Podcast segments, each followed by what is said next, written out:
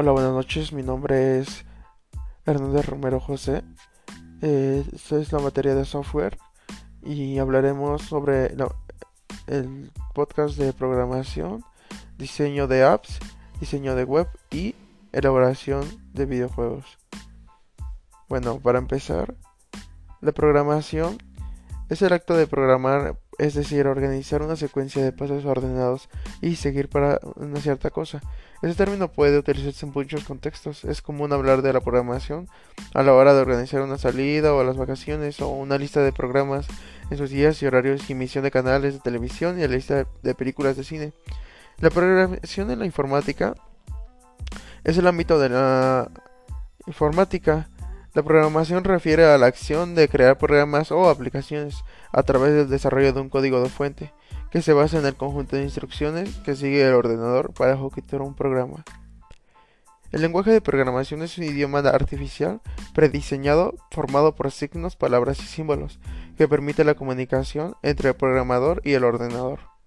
Las instrucciones que sigue el ordenador para la ejecución de aplicaciones y programas están escritas en lenguaje de programación y luego son traducidas a un lenguaje de máquina que puede ser interpretado y ejecutado por el hardware por el equipo, que es la parte física.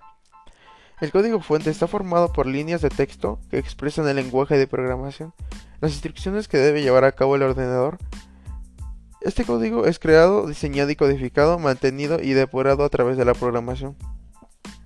Existen diferentes lenguajes de programación como Java, Perl, Python, que se valen de diversos programas en los que se vuelcan de instrucciones. Estos lenguajes varían de tiempo y se expanden y evolucionan. El diseño web.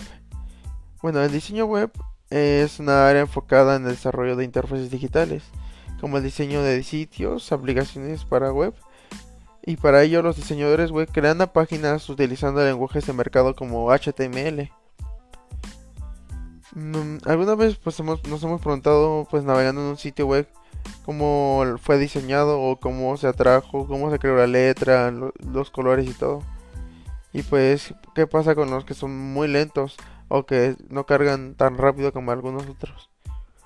Pues todo esto hace la experiencia muy mala, la gente no le llama la atención volver a la página. Y para que esto suceda debe tener un diseño web de calidad.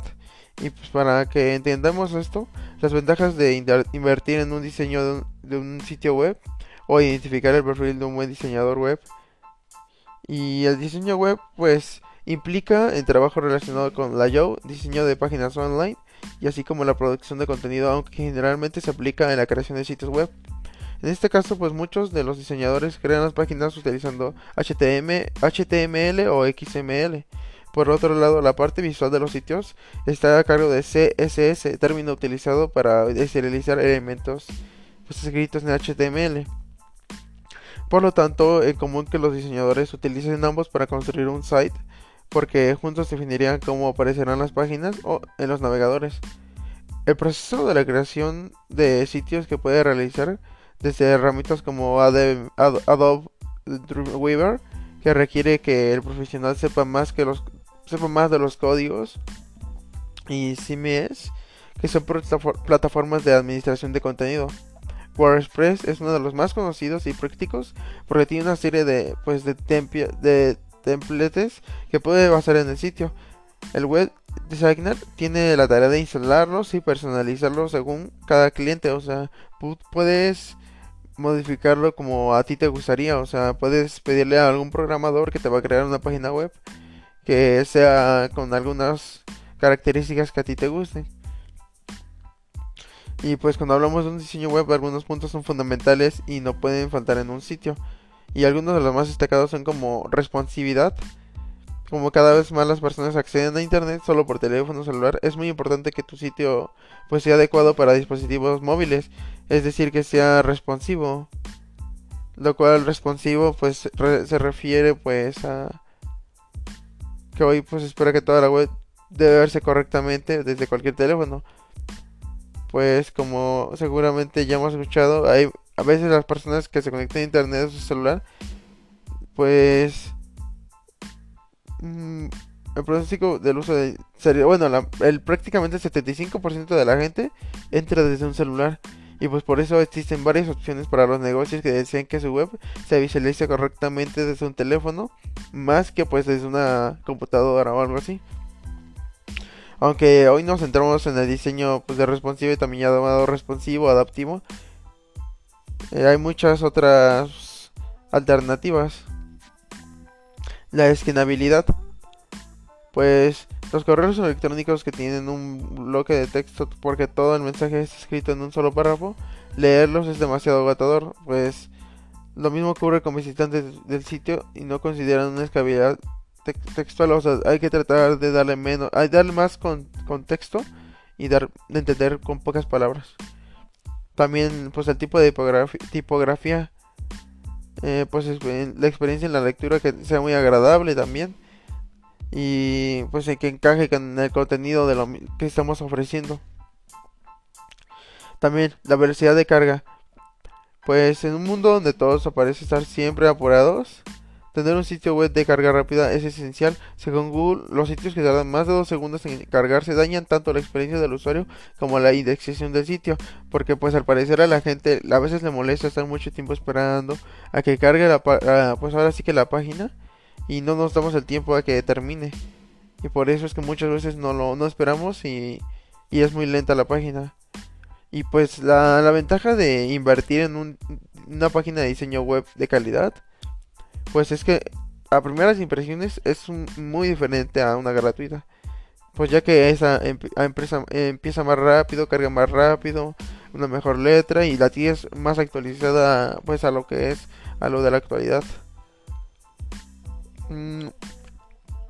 Te permite estar entre los primeros en tu nicho en tu comparación con tus competidores, que pues que si no tienen un sitio web tan bueno como el nuestro, siempre deben estar a un paso atrás de atrás. Pues es decir, cuando la competencia apenas comienza a darse cuenta de los beneficios de tener una página web profesional, ya tendrás tú establecida tu presencia online y continuarás como líder y referencia en el mercado. Porque pues a veces el diseño de la página web, la limpieza o la organización hace que el cliente quiera volver o así. También aumenta la generación de ingresos, ya que atraerán pues mucho la atención y pues a la gente es lo que le gusta. También da un acceso más rápido a la página web, ya que da una opción de menú y en el propio menú nos deja seleccionar nuestra opción y lo que queremos buscar. También pues hablaremos sobre el diseño de las apps, ya que el diseño de las apps fue para nosotros el primer momento en la prioridad. Es la manera en que tenemos que transmitir al usuario de la aplicación al usuario, ya que pensamos que la cara visible de la app haga atractivo el código que haya detrás. O sea que debe ser muy elaborado porque quede muy bonito.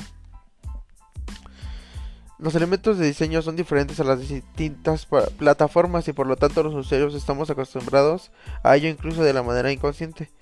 En el diseño de las apps pues tenemos que tener en cuenta en todo momento adaptarnos al usuario de cada plataforma móvil, ya que pues en todos los móviles son muy diferentes, en todos los celulares son diferentes el desarrollo de la aplicación, el movimiento, a veces tiende a tener bugs o pues, cosas por el estilo. En la UX o experiencia del usuario nos ponemos en lugar del usuario de la aplicación, puesto que pues eso de entender la estructura de la app e ingresa, puede que no tengamos otra oportunidad para atraerlo. En el diseño de la app debe tener un punto de vista que pensemos que queremos que haga el usuario durante la duración de su sesión. Las aplicaciones desarrolladas a medida convencen más al usuario que se sienten más naturales. Se preocupan a veces los programadores de que el diseño esté optimizado para todas las plataformas, consiguiendo así la satisfacción del usuario para cerrar el círculo de diseño de apps. Y pues por último hablaremos también sobre pues la elaboración y pues la creación de los videojuegos. Pues todo comienza como una idea a partir de la cual se conforman los aspectos fundamentales. Se da como una idea qué videojuego se quiere crear.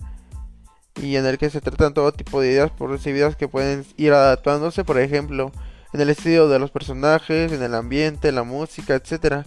Una vez que ya se sabe hacer, entonces es el momento de diseñar el videojuego. Pues empieza definiendo los elementos que componen el juego, se desarrolla la historia, crean bocetos de guiones como para determinar los objetivos, se deciden los personajes principales, el contexto, utilizando estos esbozos de guiones de artistas, o sea, se unen varias personas o empresas para dar sus ejemplos y de ahí sacar un videojuego. Y en la forma que se visualizará todo, o sea, el trabajo. Se presentan propuestas.